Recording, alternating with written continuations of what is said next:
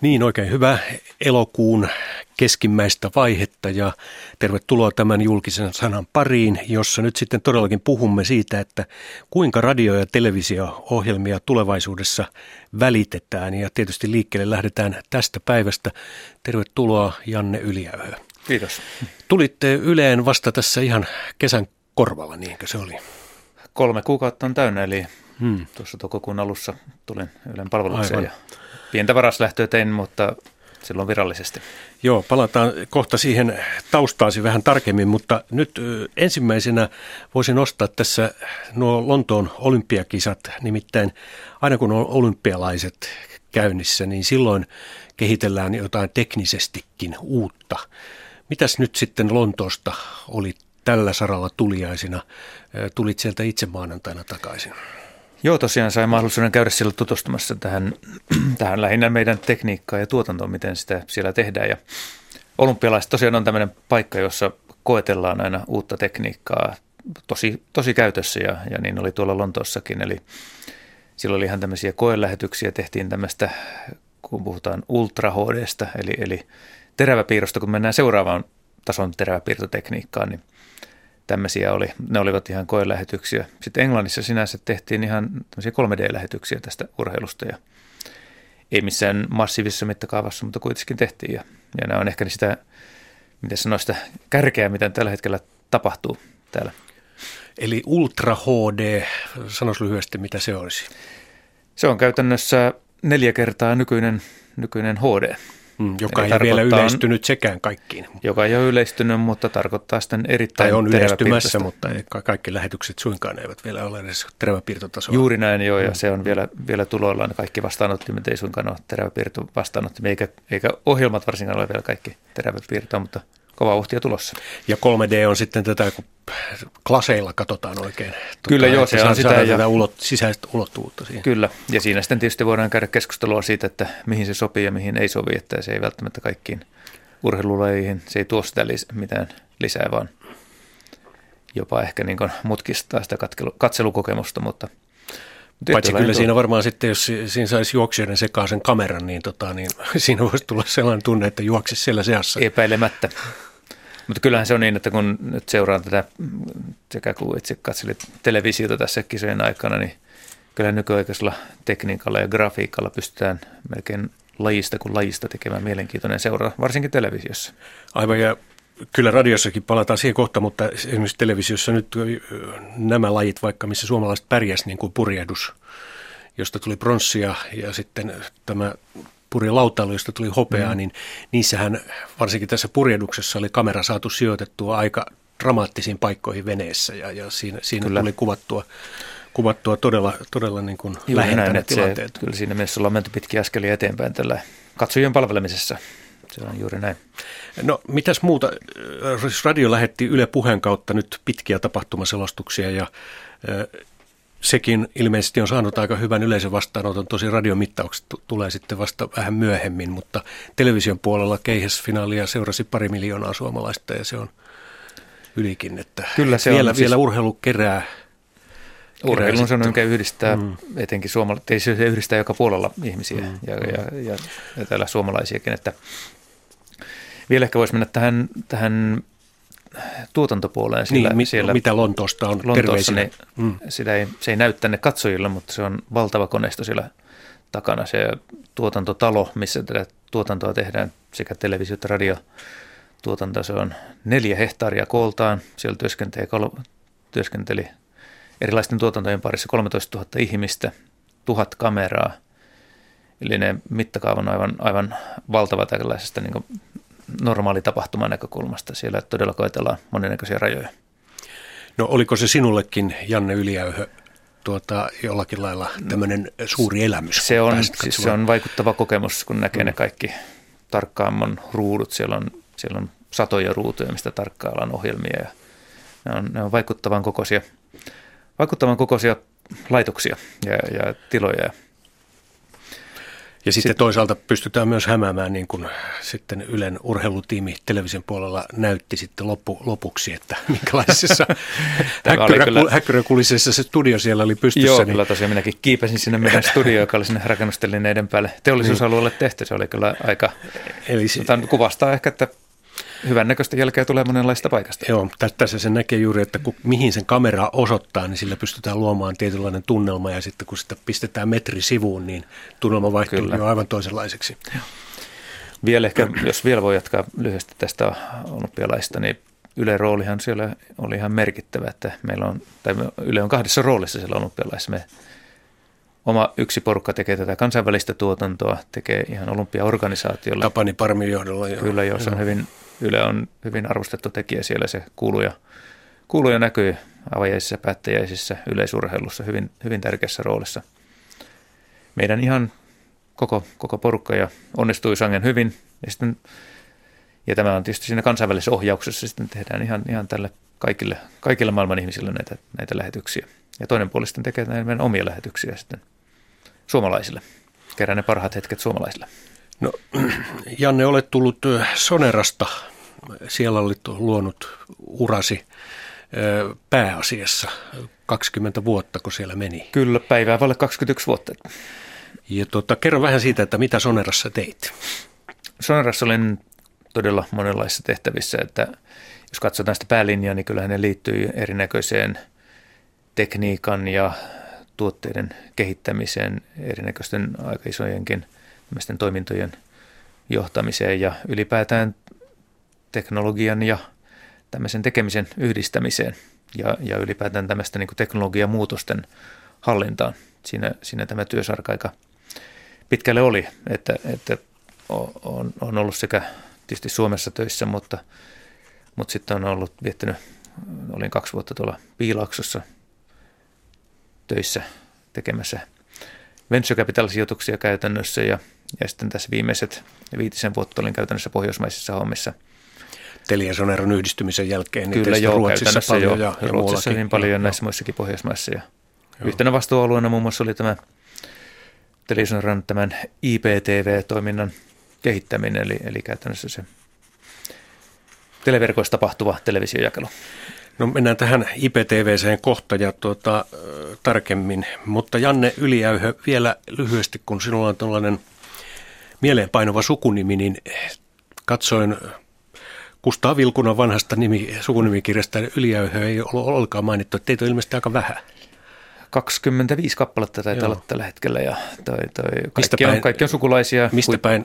huittisista lähtöisin satakunnasta, eli, sata, eli niin. sieltä sunnalta tulee kaikki. Selvä. Samannimiset ovat sukulaisia. Että. Tämä vaan piti tarkentaa, Kyllä. selvä.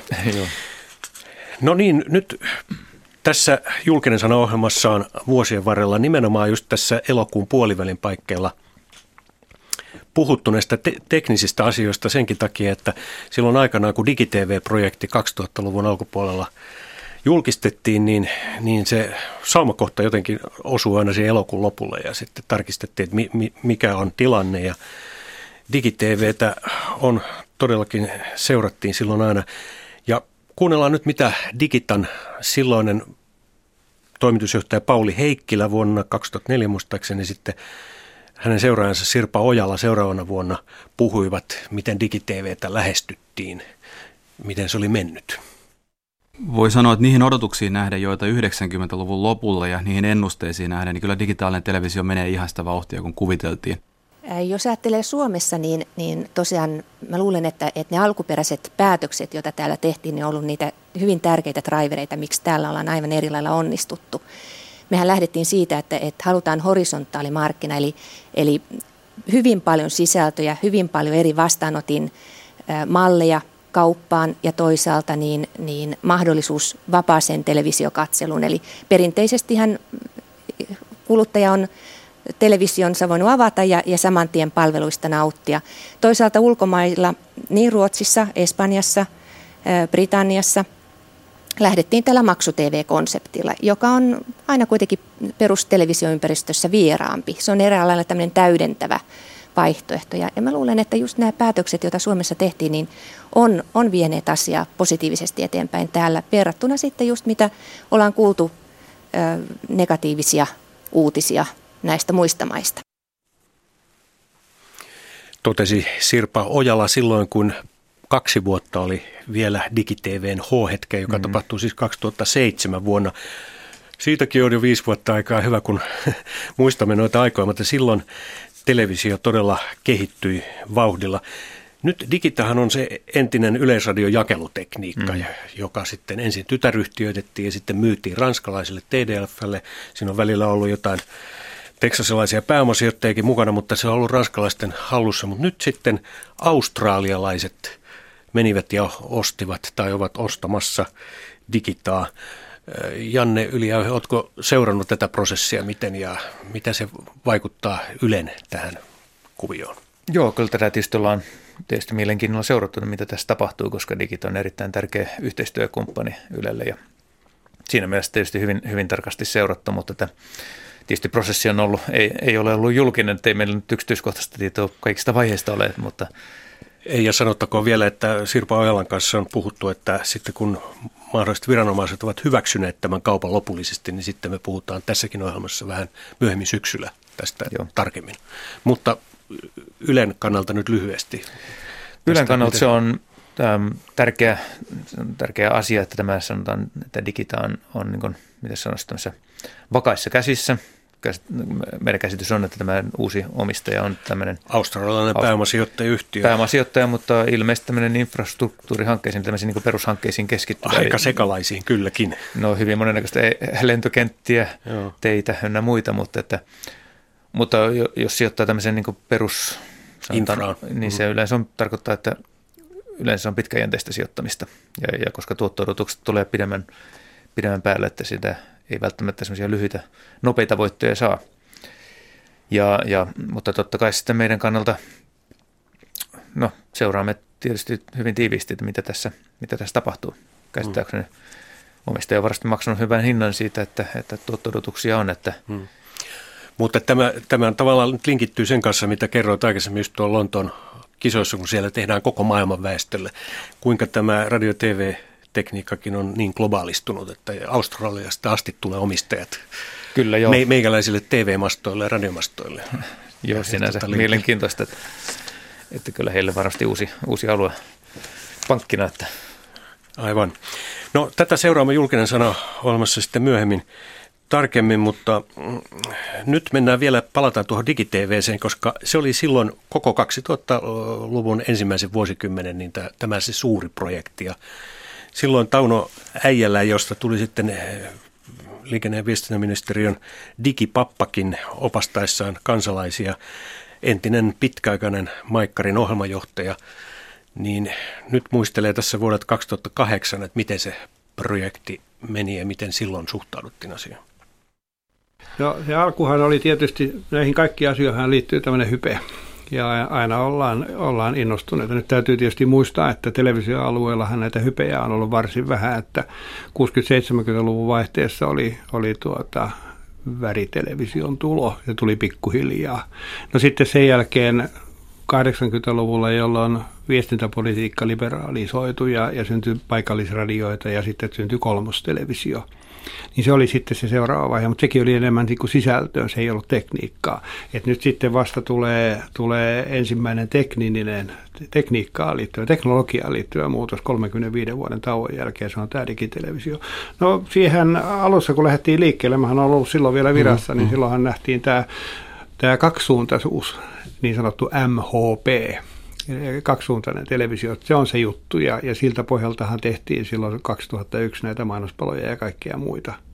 Nyt se sitten on osoittautunut käytännössä, että, että siinä muodossa, kun tämä silloin haaveiltiin, niin, niin, niin sehän kuoli sitten siihen, että se oli järjestelmänä hidas ja, ja, ja vähän monimutkainen ja, ja kuluttaja ei ollut siitä sitten loppujen lopuksi kiinnostunut. Mutta nythän se tulee toisessa muodossa näköjään uudestaan. Lähdettiin hypessä liikkeelle ja luvattiin paljon semmoista, joka sitten ei toteutu. Täytyy aina muistaa, että insinöörihän keksii kaikenlaista ja sitten, sittenhän me niin kuin poimitaan niistä insinöörin keksinnöistä joitakin asioita käyttöön. Kaikkiaan ei vaan yhteiskunnassa mene läpi, niin ei mennyt tämäkään.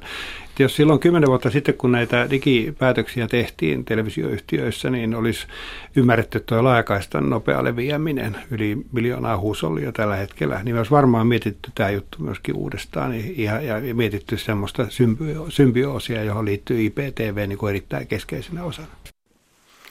Niin, totesi Tauno Äijälä vuonna 2008 ja nyt kun me olemme elokuun puolivälissä 2012, täällä on Ylen uusi tuotantojohtaja Janne Yliäyhö julkisessa sanassa ja nyt kun on viisi vuotta tuosta digisiirtymästä kulunut, niin mitä sanot tuosta Äijälän analyysistä tänä päivänä?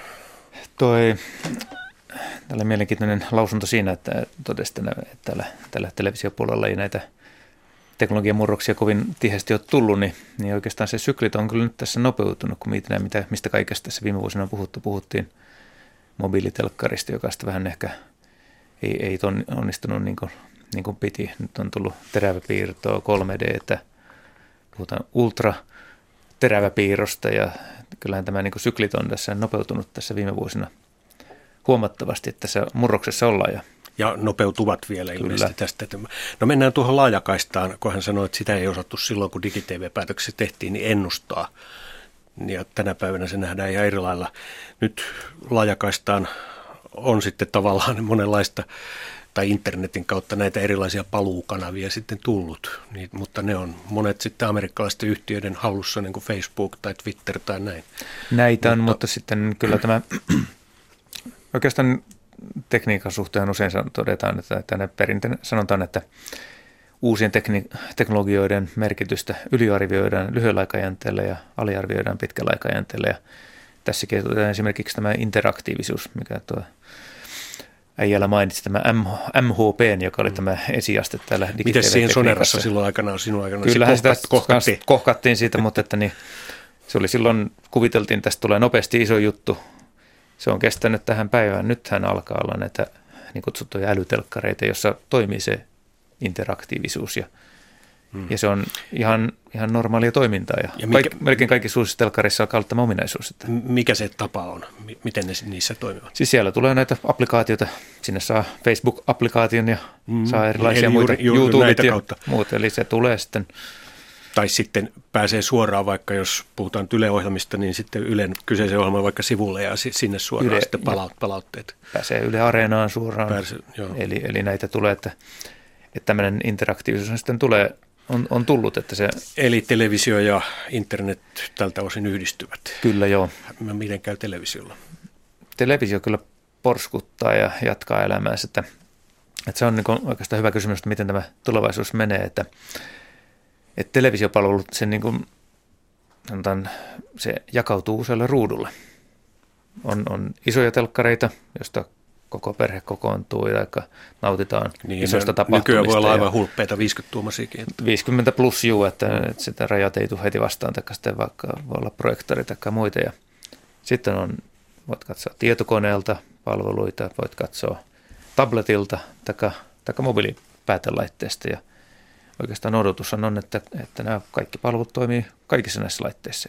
Mutta pitääkö niihin räätälöidä erikseen kaikki ohjelmat? Et kun puhutaan mobiili-TVstä, niin tarkoittaako se, että pitää televisio-ohjelmakin räätälöidä tai tabletista, jos katsoo Nythän lehdetkin, jotka tarjoavat sinne palvelun, räätälöi sen sinne. Tämä on hyvä kysymys. Silloin kun tästä mobiilitelevisiosta puhuttiin ensimmäisiä kertoja, sanotaan kymmenen vuotta sitten suurin piirtein, millä teknologia ei ollut valmistunut, niin silloin oli käsitys, että, että pitäisi tehdä jotenkin erilaista ohjelmaa tähän mobiilitelkkariin ja eri, eri formaatissa ja eri, eri tavalla.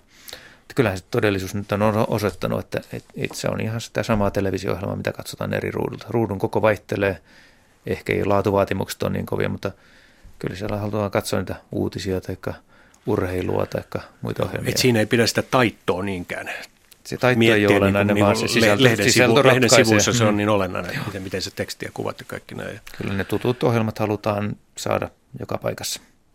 Ja, ja tota, ne pystytään suunnittelemaan ja tekemään sillä lailla vaikka sitten HD-teräväpiirtokuvana, että, että ne menee mi- nykyajan, mihin tahansa pieneen ruutuun ja isoon siis Nykyään tekniikka taipuu siihen, että se, se kuvan kuvastriimin tai tämä se, se tietovirran paksuus voidaan säädellä ihan, ihan sen jakelukanavan mukaan, että, että ei tule liian, liian paksua tavaraa, että, että saadaan se Kuinka paljon se lisää sitä työtä täällä tuotantopäässä, josta myös vastaat täällä? Se työtä ei itse asiassa hirveästi lisää, se lisää vähän enemmän tekniikkaa, mutta että, mutta että tekniikkaa saa ostettua, se maksaa jonkin verran, mutta ei se, se, ei ole niin kuin, se ei ole se kynnyskysymys. Mutta että kyllä se tietysti vaatii vähän, vähän etukäteen suunnittelua, että se homma, homma kokonaishomma toimii, mutta kaikkea mahdollista ja, ja, ja, ja toteutuu jo tällä hetkellä. Hmm.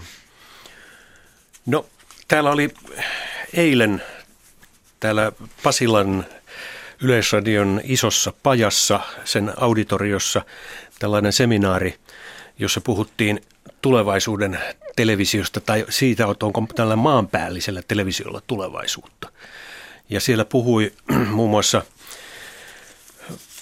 saksalainen professori Ulri Reimers, ja hän on tämän DVB-teen yksi keskeisimpiä kehittäjiä – ja hän on tuota, mm, ollut siis tätä digitelevisio ja sen, sen niin kuin standardia kehittämässä. Ja nyt hän puhui siitä siellä, että kuinka nyt pitäisi tehdä valinta, että tuleeko DVB-T 2 versio, siirrytäänkö siihen vai sitten mennäänkö tämmöiseen LTE-tekniikkaan, mm.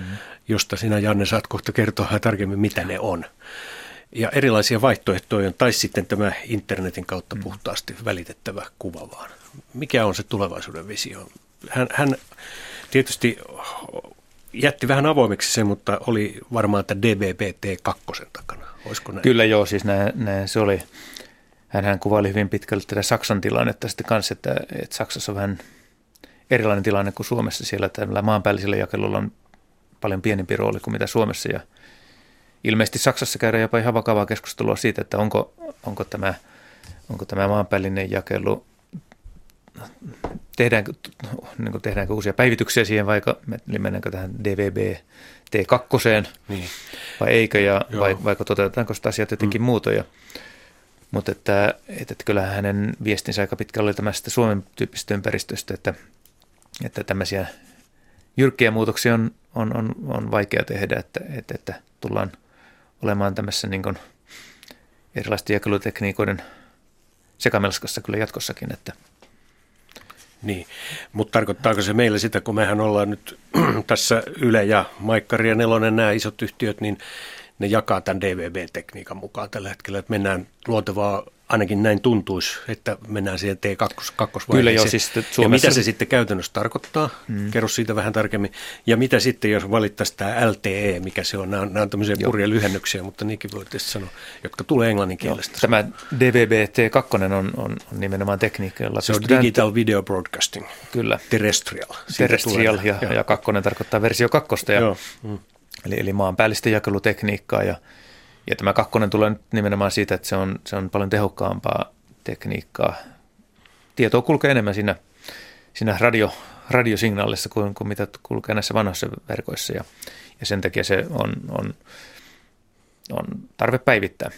Sitten taas tämä LTE on, on nimenomaan tästä matkapuhelintekniikkaa, puhutaan 4, 4Gstä, eli, eli long term evolution, eli, eli seuraavan sukupolven seka- tekniikkaa, joka myös on tämästä paljon tehokkaampaa tekniikkaa kuin vanha tekniikka. Ja näiden tehokkuuksia tämä professori Reimers siinä vertaili ja, ja kyllähän siinä oli erittäin mielenkiintoisia taulukoita, mitä hän näytti, mm. että, että kyllä kun puhutaan laajojen massojen televisiojakelusta, niin kyllä tällä sanotaan tämmöisellä, jos käytetään termiä perinteisellä lähetystekniikalla, eli tällä DVB-T2, kyllä sillä tulee sillä rooli olemaan – sitä tulee täydentämään nämä erilaiset matkapuhelintekniikat, uudet matkapuhelintekniikat, jotka toisten omia, omia lisämahdollisuuksia. Ja. Hmm.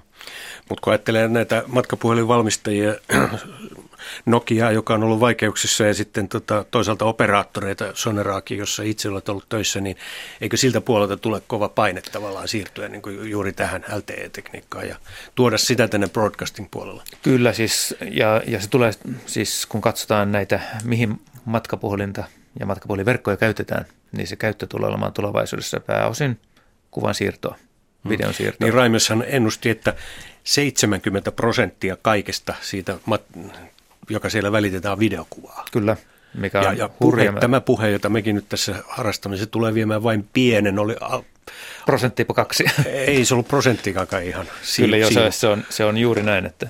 Siis siihen kuuluu silloin radiopuhe, siihen kuuluu kaikki myös kaikki. Niin kuin puhelimessa puhuttava puhe. Kyllä. Että, tota, että ihmisten puhe vie pelkästään aika vähän kaistaa.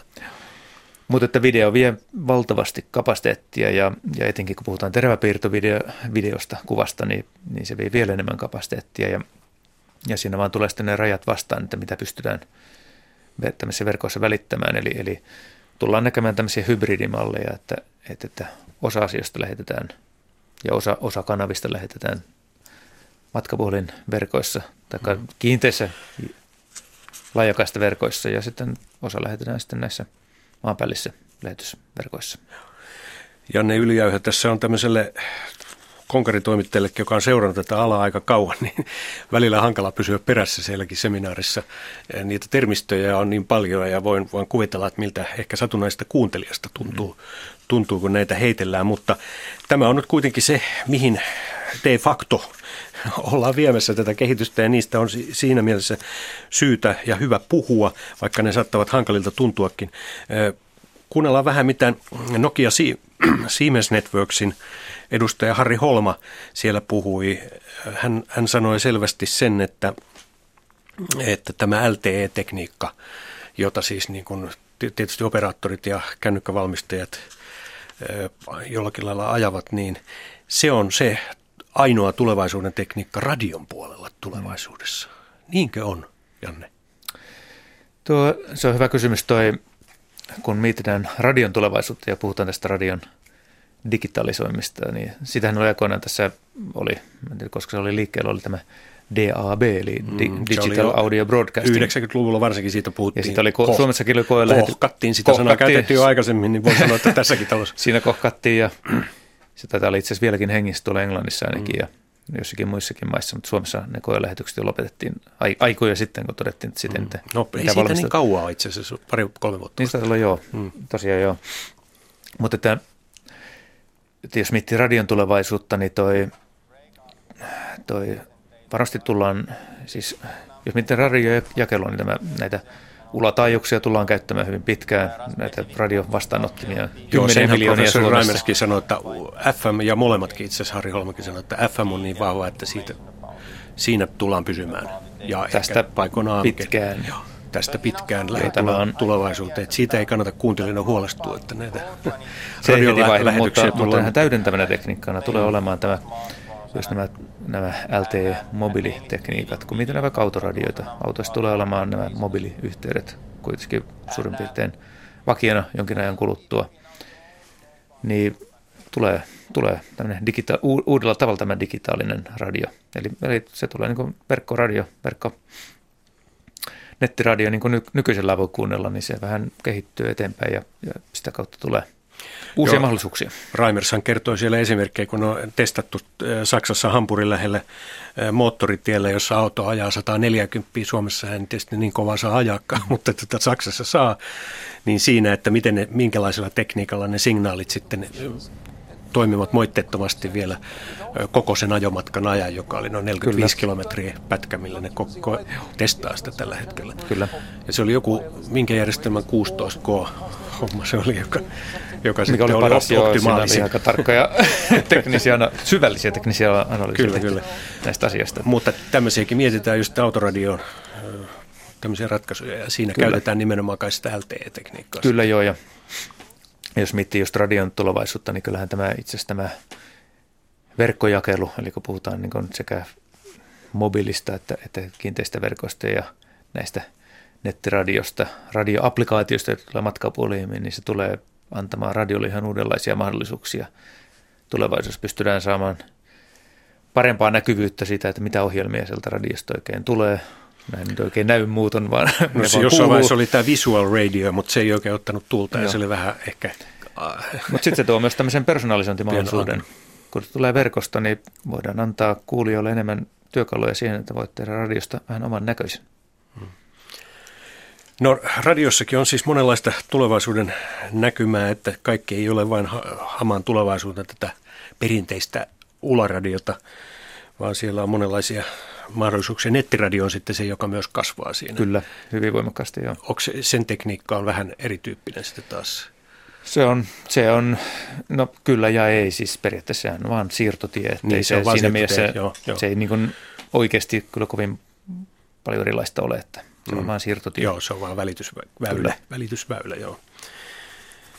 Tuota, nyt voitaisiin lyhyesti puhua tästä juuri, että miten ne eroaa. Vähän, vähän väännätti Anne Rautalangasta sitä, että kun puhutaan internetistä niin paljon ja mitä se kaikki se sisältää ikään kuin kaiken, niin hmm. kuitenkin se on todellakin vain välitysväylä, mutta miten esimerkiksi se IPTV, joka nyt sitten äijälläkin mainitsi tuossa aikaisemmin, jota pidetään niin kuin suurena mahdollisuutta, että laajakaistan kautta ja sitä operaattorit tarjoaa, niin miten se muuttaa tätä kuviota? Toi, tämä on aika moniseikainen kuvio kun mennään tänne, tänne, tänne verkkomaailmaan, niin toi IPTV on, on tämmöinen operaattoreiden palvelu, jossa taataan, operaattori takaa oikeastaan sen televisiokuvan laadun, eli se kulkee periaatteessa, se kulkee erillisessä verkossa se televisiosignaali ja, ja se on sinne ihan asiakkaan päätelaitteeseen saakka – se on niin kuin se kuva, kuva näkyy hyvällä laadulla ja se operaattorilla on omat tekniikan, miten se, se on periaatteessa tämmöistä broadcastingia, eli, eli tämmöistä monijakelua televerkossa. Sitten tämä on niin yksi tapa, tämä on niin se operaattoreiden perustapa tehdä tätä telkkaria. Mutta toinen tapa on sitten tehdä tämmöistä niin puhtaampaa internet-telkkaria, joka ei olekaan sidoksissa operaattoriin, vaan se tapahtuu oikeastaan – jota voi tehdä ihan kuka tahansa televisiotarja.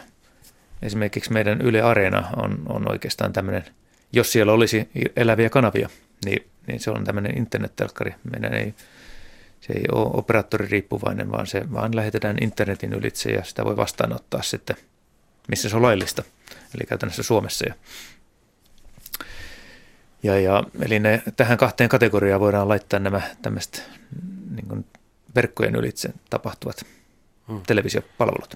On taatu, taattua laatuluokkaa ja sitten on tämmöistä vapaata internet Telkkaria. Onko se, kun puhut tästä taatusta laatuluokasta, niin onko se oikeasti sitä, kun joskus kuulee ja väitteitä ja itse asiassa varmaan pitänyt paikkansakin, että ajetaan aika matellulla bittimäärillä, jolloin, jolloin tietysti laatu vähän kärsii. No kyllä sen, kyllä sen, kun operaattori tarjoaa tämmöistä nimenomaan tämmöistä IP-telkkaria, niin kyllä siinä on pakko se tietty laatutaso säilyttää, koska sinne kil- operaattori kilpaillaan sitten muita jakelukanavia vastaan. Sama koskee se, tietysti broadcast-yhtiöitä kanssa, kyllä, että mikä näissä digimukseissa ajetaan, niin, niin se pitää olla tietty, tietty laatutaso, perus. koska jos se laatutaso menee liian alas, niin kyllähän katsojat sen näkee. Mm. Että, ja mm, mutta vaihtaa, näitä on silloin tällöin havaittu. Kyllä näitä tulee, ylilyöntiä varmasti tulee aina. Että, se ei pidemmän päälle kyllä sitä hyvä olla, koska televisiossa, etenkin kun isolla ruudulla katsotaan, niin kyllä se kuvan laatu on se, mikä siinä on mm. tärkeää.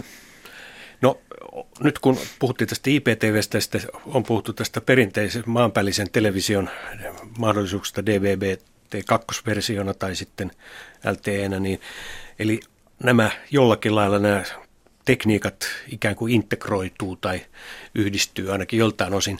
Että professori Reimers puhui tuossa eilisessä seminaarissa juuri siitä, hän puhui tämmöisestä dynaamisesta broadcasting-mallista. Ja jos nyt ymmärsin oikein, mistä en ole tietysti ihan varma, niin tota, hän puhui siitä, että yhdisteltäisiin juuri näitä kahta asiaa. Että tavallaan tätä live tai sitä broadcastingia, mitä telkkarikuvaa on totuttu näkemään, ja sitten osa ohjelmasta tulisikin varastosta jostakin säiliöistä, onko se vähän sama, että onko ne pilvistä Kyllä. tai mistä ne tulee. Ja se oli juuri näin. Yhdisteltäisiin, ja, ja sitten sa- siinä pystyttäisiin säästämään kaistaa ja tekemään tehokkaammaksi ja tarjoamaan enemmän palveluja sitten. Juuri näin, hän oli aika erittäinkin mielenkiintoisia ajatuksia siitä, miten toisaalta tämmöisiä pienempiä kanavia voitaisiin lähettää oikeastaan pelkästään internetin kautta, jossa vähän katsojia, eli säästää sitä kautta näitä radiotaajuuksia, jotka kuitenkin on rajallinen luonnonvara. Ja toisaalta sitten, kun he olivat analysoineet, että kuinka paljon televisiosta, televisio-ohjelmasta oikeasti on niin kutsuttua liveä, liveä. Niin. niin se, oli, se on erittäin pieni osa. Siellä on uutiset, Joo, siellä on urheilu. Kaikki tosi TVtkin, nehän on aika Konsertit ja muut, niin ne on... Nehän saattaa tulla vuoden vasta nauhoituksen jälkeenkin ulos. Kyllä, live on hyvin vähän, mikä tarkoittaa sitä, että periaatteessa kaikki muu ohjelma voitaisiin lähettää etukäteen. Se voidaan lähettää vaikka päiviä tai viikonkin etukäteen sinne digiboksille ja se odottaa siellä sitten lähetysaikaa, että kun, kun lähetysaika tulee, niin silloin se voidaan vapauttaa sieltä boksista ja sitä voidaan katsella telkkarissa ja tätä kautta säästetään jälleen kerran näitä taajuuksia. Mm. Kyllä siinä vähän huomasin, että joidenkin talon kokeneiden konkareiden päät vähän, että mitä ihmettä tämäkin nyt sitten on, että voiko tuo oikeasti toimia. Että kuulostaa aika ufalta, mutta se mitä on, Janne siis... Yliahjo sanoit, että voisiko tämmöinen kuin Yleisradio järjestää tuollaisen dynaamisen broadcasting-mallin? Jälleen kerran toistaisin sen, että näitä, näitä sanotaan teknologioita, näitä yliarvioidaan lyhyellä aikajänteellä ja aliarvioidaan pitkällä aikajänteellä. Eli nyt se tietysti ehkä tässä helposti innostutaan, että tehdäänpäs tämmöinen ja se on osoittautu, että se ei nyt ihan toiminutkaan niin kuin piti, mutta, mutta kyllä nämä, kun miettii verkkojen ja teknologian kehitystä, niin kyllähän tähän suuntaan mennään, että koska nämä sillä tavalla pystytään säästämään näitä rajallisia luonnonvaroja, mikä on nimenomaan nämä taajuudet sitten, mitä tullaan tarvitsemaan monenlaisia käyttöjä. Hmm. Siinä no on, no niin. siinä on idea. Nyt tultaankin tähän tavallaan tähän taajuus pulaan tai taisteluun taajuuksista tai kamppailuun, miten nyt kukin haluaa sanoa. Mutta joka tapauksessa nehän on kansakuntien intressien kohteena ja ne on suuryritysten intressien kohteena ja ne on, ne on tietysti yleisradioyhtiöiden intressien kohteena. Kaikki pyrkivät saamaan itselleen optimaaliset taajuudet ja nyt kun näitä uusia tekniikoita kehitetään, niin sieltä varsinkin niitä alataajuuksia halutaan tänne operaatiomaan, Kyllä. telemaailmaan ja, ja tota, just tätä LTE-tekniikkaa ja kaikkea, niin joutuuko yleisradioyhtiöt sitten luopumaan niistä kokonaan? Joo, hyvä kysymys. Toi, nämä taajuudet on tosiaan vähän niin kuin tämmöistä kaivostoimintaa, että ne on niin kuin, kun, kun saa taajuudet haltuun, se on vähän niin kuin tämmöinen valtaus hmm. kaivostoiminnasta. Sen jälkeen sitten voi alkaa miettiä liiketoimintaa ja sitten ei, sinne ei kukaan muu sinne alueelle näistä sen jälkeen pääse. Ja sen takia se herättää hyvin paljon intohimoa, että kenellä ne, kenellä ne, kenellä ne valtaukset on, koska se on iso, iso mahdollisuus. Että jos katsoo yleisradioyhtiön näkökulmasta, etenkin Ylen näkökulmasta, niin, niin, niin toi, meillähän on ollut hyvin tämmöinen, miten sanoisi, liberaali suhtautuminen näihin taajuuksien u- uuskäyttöön. Nythän tämä 800 MHz taajuusalo on, on jo siirtynyt matkapuhelin käyttöön ja, ja nyt vahvasti keskustellaan ja, ja vähän henkisesti ollaan päätetty, että, että tuolla nämä 700 MHz taajuudet siirtyy myös uudenlaiseen käyttöön. Ja, ja, ja me ollaan oltu hyvin, miten sanoisi, vapaamielisiä tässä, koska meidän mielestä on parasta, että, että syntyy paljon erilaisia jakelutekniikoita, joita kautta näitä palveluita voidaan jakaa kaikke, kaikille mahdollisille asiakkaille mahdollisimman paljon, että on hyvä, että tulee uusia, uusia mahdollisuuksia. On, on, on kyllä niin, että, että kun katsoo meidän naapuriyhtiöitä, varsinkin tuolla pidemmällä Euroopassa ja esimerkiksi USAssa, niin siellä vastustetaan näiden taajuuksien siirtoa hyvin voimakkaasti ja koetaan, että se on tämmöinen oma, oma läänitys, mitä nyt annetaan pois. Ja, mutta mutta me, meillä ei kyllä ole tällaista asennetta. Me halutaan, halutaan katsoa kaikkea uutta positiivisella mielellä ja eikä jäädä jumiin näihin vanhoihin, vanhoihin juttuihin.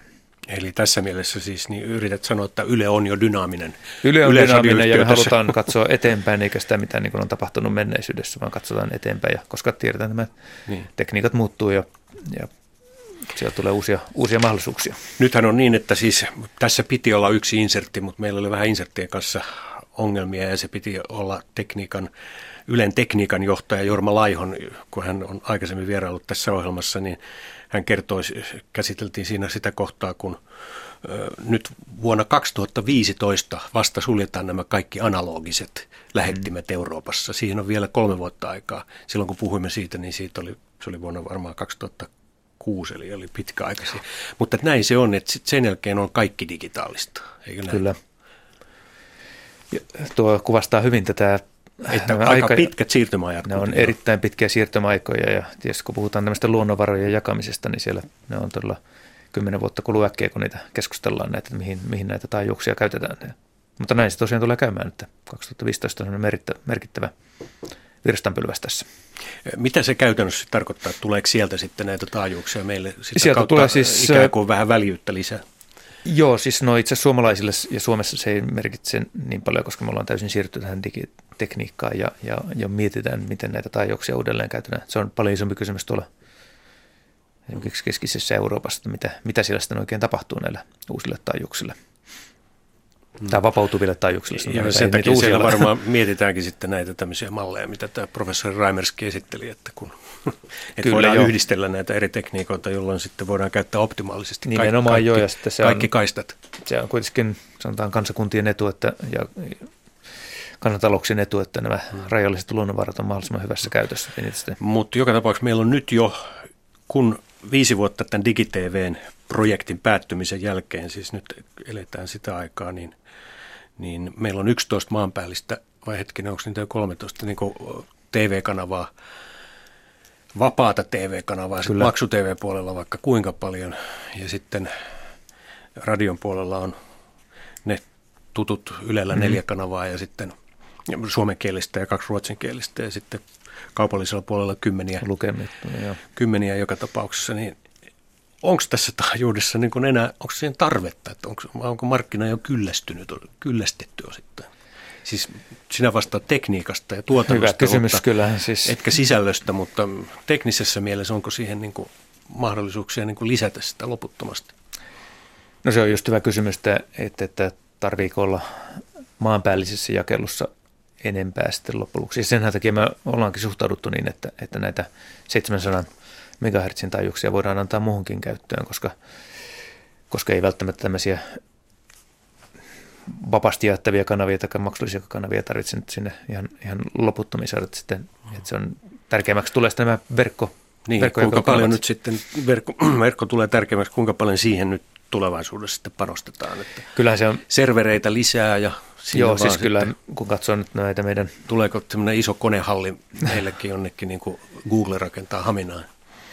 Jos katsoo trendejä, laajusta. niin kyllä verkkojakelun merkitys kasvaa ja näiden verkkopalveluiden merkitys kasvaa, koska palvelut pitää saada kaiken, kaiken kokoisille ruuduille ja ne pitää saada interaktiivisemmiksi, eli, eli kuluttajille katsojilla annetaan valinnanvapaasta, voi katsoa silloin ohjelmia kun haluaa ja kaikki nämä johtaa siihen, että, että siirrytään yhä enemmän sinne verkkoon ja Siinä on se, että, sitä kautta palvelua. Siinä on myös se, se paradoksi, sit, joka on yleisradioyhtiöille vaikea, että mitä enemmän tavallaan se on kuluttajia, niin sitten enemmän siihen ikään kuin lähetykseen kapasiteettiin joudutaan satsaamaan. Kun broadcasting puolella se on yhdeltä monille, niin se ei ole väliä, onko se, se kaksi miljoonaa niin keihästä katteli, niin se ei lisää meidän kuluja täällä päässä yhtään.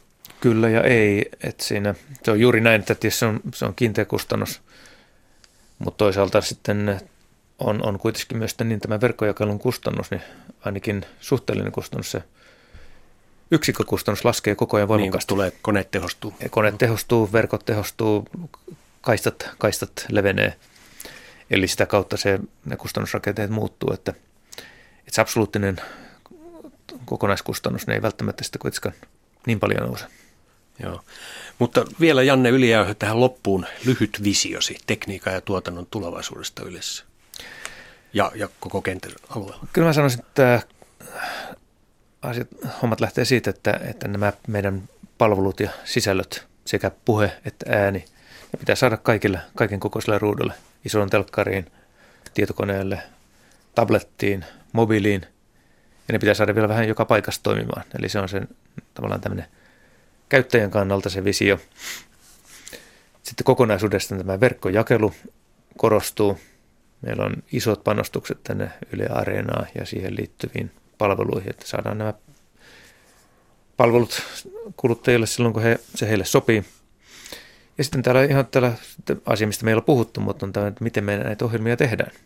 Siellä tulee myös teknologian murrosta. Siellä tietotekniikka tulee tähän kaikkeen ohjelmien tekemiseen. No, radiopuolellahan se on jo tapahtunut. Radio itse asiassa on edisty... Välillä aina vähän sen kanssa Radio on itse asiassa tässä edistyksellisin, täytyy sanoa. Mm-hmm televisio on tulossa perässä, mutta sama reitti. Mm. Digitaaliseen maailmaan mennään kaikessa tekemisessä ja se muuttaa itse asiassa tätä tekemistä aika paljon. Kiitoksia Janne Ylijäyhö, Yleisradion uusi tuotantojohtaja, kolmisen kuukautta talossa ollut ja oli mielenkiintoista keskustella näistä näkymistä ja ehkä joskus palaamme aiheisiin uudelleenkin. Joo, Kiitoksia, kiitos. hyvää elokuun jatkoa. Kiitos paljon.